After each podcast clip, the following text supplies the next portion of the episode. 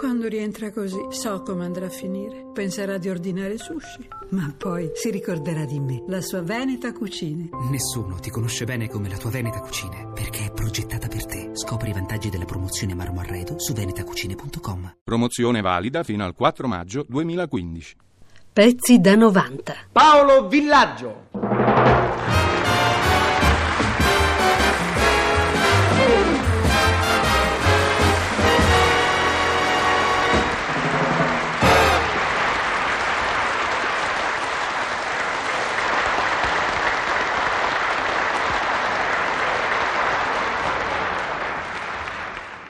Signori, scusate, io fondamentalmente non so fare nulla.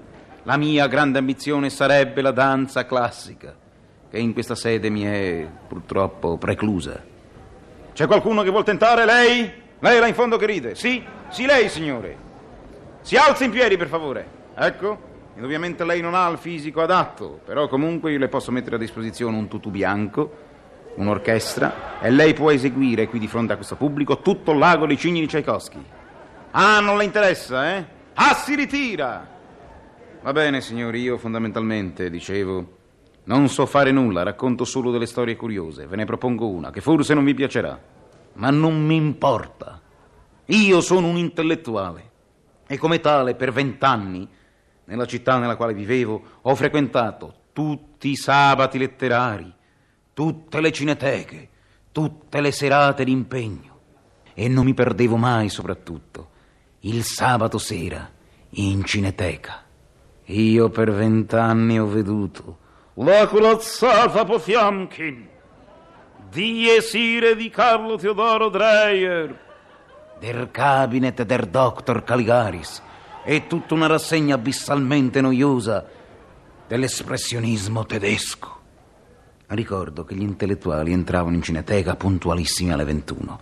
L'intellettuale tipo spera sempre in James Bond, gli intellettuali non sanno l'inglese ovviamente, o nel segno di Zorro, e domandavano speranzosi alla maschera, Scusi, che cosa danno questa sera?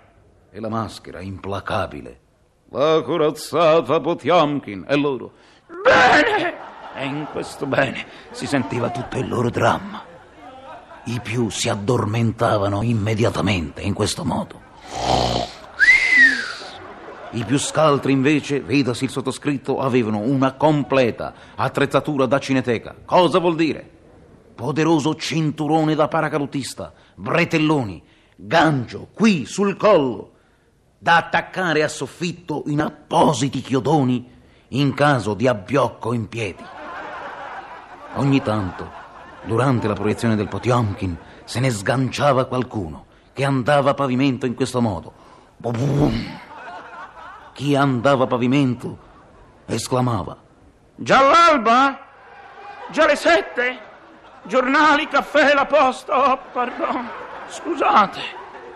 Continuava implacabile il Potiomkin. Alla fine del Potiomkin si alzava, mi ricordo, un tipo di santone con i baffi, sguardo illuminato. Era il capo cineteca, il, il capo tutto, il capo stazione, non so come si può dire, no? Il quale in vent'anni aveva esaurito ogni possibile argomentazione in materia ed emetteva ormai soltanto dei suoni. Eh, che, che cosa è stato questo, che, questo autentico, questo, che, questo meraviglioso capolavoro di, di Carl, di, di, di, Sergei Eisenstein, che, che, che, che bello che l'occhio della madre, perché sono tutto termini tecnici, no?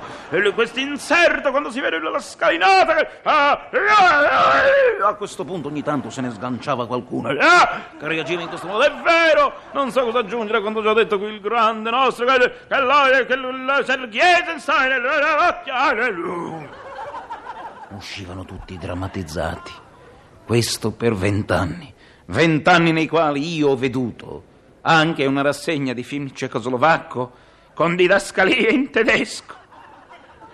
Passano infruttuosamente vent'anni. Una sera, termine discussione. Oh, che, che bello, che, che l'occhio, l'occhio, della madre, questo Potiomkin, e il Sergei Eisenstein, che... Ah, che... In fondo sala si alza un homo novus, un nuovo assolutamente, uno mai visto, il quale fa al santone. Scusi, posso dire una parola io? E il santone, ma caro, ma figliolo, ma venghi, perché usano questi strani congiuntivi all'italiano. Venghi, dica tutto, venga, dica, dica, caro l'occhio della madre, vi- venga l'occhio della madre. E lui, per me, la corazzata Potiomkin è una boiata pazzesca. Sebbe 98 minuti di applausi.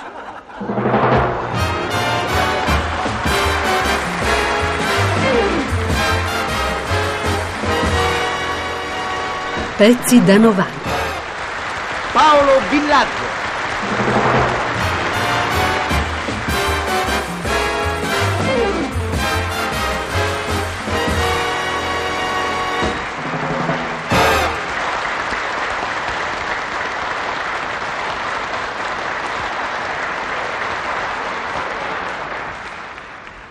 Signori, innanzitutto, buon mattino a tutti.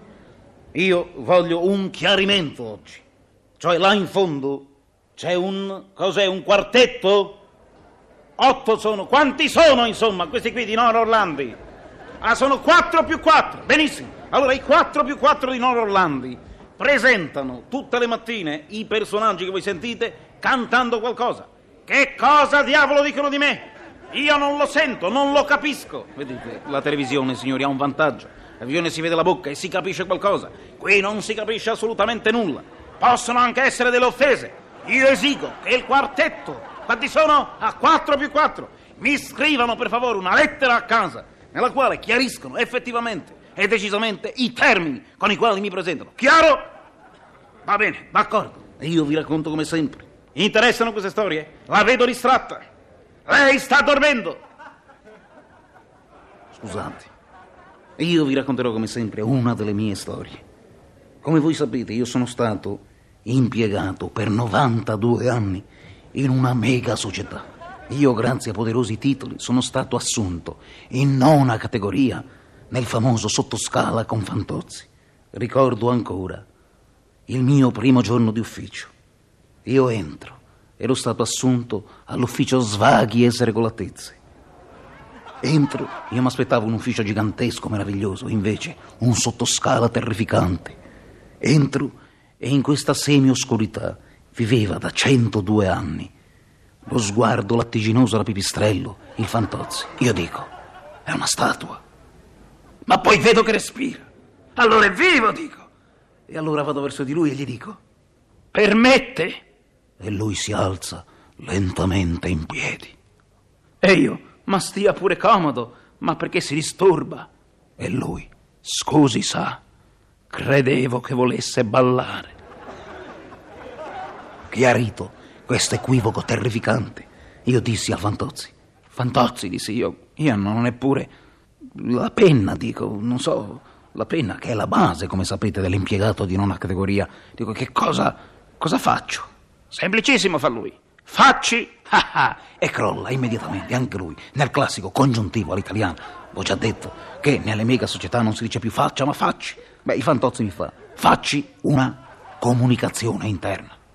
Cioè, dico io, semplicissimo fa lui. Lei deve prendere questo Doom 315. Pezzo d'artiglieria, faccio io. No, stampato fa lui. E lo scrive, come io le dirò. Avanti, scriva.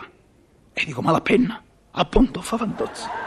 Come diavolo si fa? Consultammo un grande manuale da impiegato nona categoria.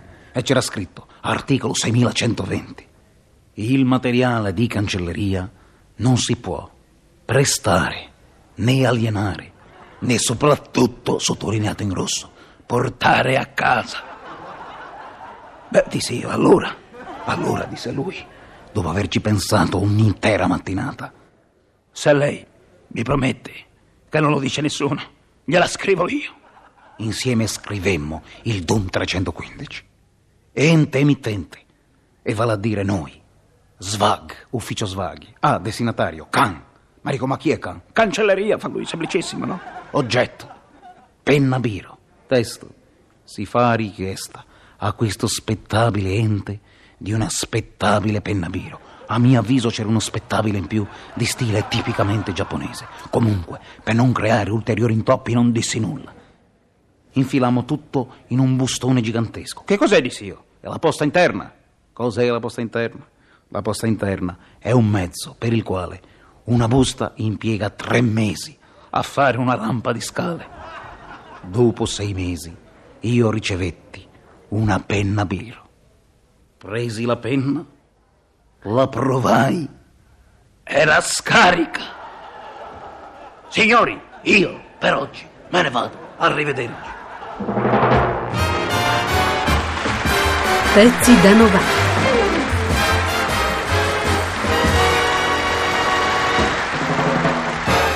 Pezzi da 90.rai.it